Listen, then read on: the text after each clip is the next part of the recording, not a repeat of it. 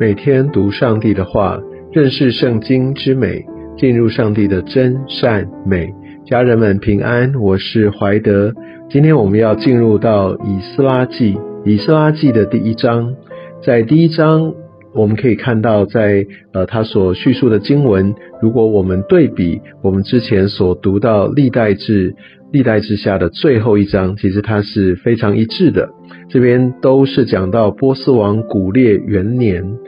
那他的一个时代背景，我想在这个时候，以斯拉他就是一个文士，他是跟着这一群呃回到圣地来重建的这样的一个主要的一个灵魂人物。他这边所说到的是一个新的季节开始，这个在于说是上帝预言的成就，这一切上帝所预言的一定会发生，而且发生的方式往往会让我们非常的呃觉得不可思议。这个让他重建的这个重启，并不是说以色列人他们已经在军事政治上面已经完全的恢复，这正是呃他们的一个无法测透的地方。我们可以看到这样的一个启动，却是来自一位外邦的君王，而且这边也让我们可以看到，在呃波斯古列王元年，这个是他们已经正式完全消灭呃巴比伦的一个开始。所以原本他们觉得是完全无法抵挡的世界上的强权，竟然就在短短的几十年当中，它就已经完全的败落。而在这时候，波斯帝国已经主宰的在当时的一切的政经的这样的一个一个权势，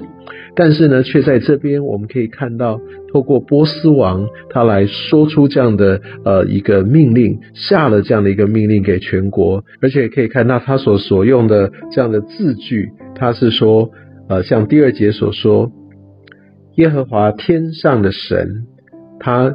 承认。哦，耶和华是一个伟大的神，虽然我们很清楚，他并不是一个敬拜独一神耶和华的神。他知道耶和华是一位非常伟大的神，而他说耶和华，呃，天上的神已将天下万国赐给我，又嘱咐我在犹大的耶路撒冷为他建造殿宇，所以呢，他就要求在这中间凡做他子民的，可以上去。呃，在耶路撒冷重建耶和华以色列神的殿，而且这边有一个注解，只有他是神。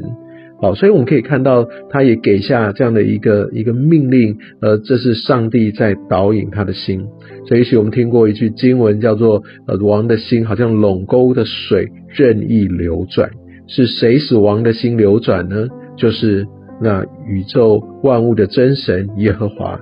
那我们可以看到，在这段经文当中，也可以知道，其实整个历史都掌握在上帝他的手中，所以上帝是真正的一个主宰者。而且我们可以看到，也透过这个外邦的君王，上帝他的旨意、他的预言必定的成就。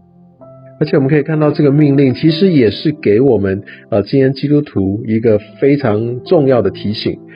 特别在我们可以看到，在第三节，好，第三节说你们中间凡做他子民的可以上去，好，在那边重建。但是呢，第四节，凡剩下的人，无论寄居何处，好，那地的人都要好用他们的财产去帮助他。另外，也要为呃这个耶和华神的殿来甘心献上礼物。所以，这让我们明白，即使我们没有低线的在做这些宣教的工作。我们没有直接的人的参与的投入，但是我们这金钱的奉献，我们的这个参与跟支持依然是非常重要的。所以我们可以看到啊，有有这样的人，其实可以知道这个重建是全民运动。有一些人他们有这样的感动，他们会来到前线，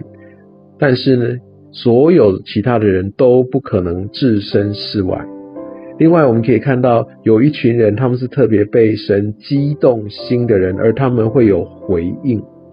那我们可以看到有族长、有祭司、有立位人，好，这些他们都要扮演一个非常重要的角色。所以，一群有特别的职分、被恩招的人，他们就要出头，他们要起头，而且还有其他的人、四维的人，就要来帮助他们，甘心的来献礼物。而且呢，我们可以看到古列王也把之前的这些的器皿都拿出来，原来他们掳走的这些都归回，所以我们可以知道这些万物、这些重要的一切事物的所有权都在上帝的手中。而在最后，我们可以看到，在呃这整个的的器物，它的数字上面都非常的精准，所以我们就可以知道神他真的是在这些细节上面也是非常顾念的。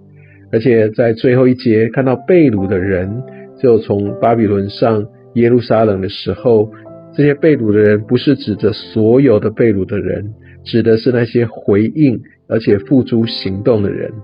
真的愿我们也能够来敏锐在上帝的带领，透过上帝在我们现在对我们的感动跟呼召，我们愿不愿意甘心乐意的去来回应，不论是在就地来给出我们的支持。或者是说，我们真的也被感动，要跨出我们的舒适领域，甚至回到这样的一个圣殿的一个重建。这个圣殿的重建，也包含在现今在我们人心上面的一个苏醒，在许多一个未得救的灵魂需要被抢救的灵魂当中，我们愿不愿意把这样的一个好消息带到他们的生命当中？这个重建的行动与你与我都非常非常有关。需要我们一起来参与，也愿我们从今天以斯拉记，从今天开始，我们可以看到这个整个重建的过程，我们也可以来思想我们的处境，也来思想我们要如何以实际的行动来回应。愿上帝祝福你。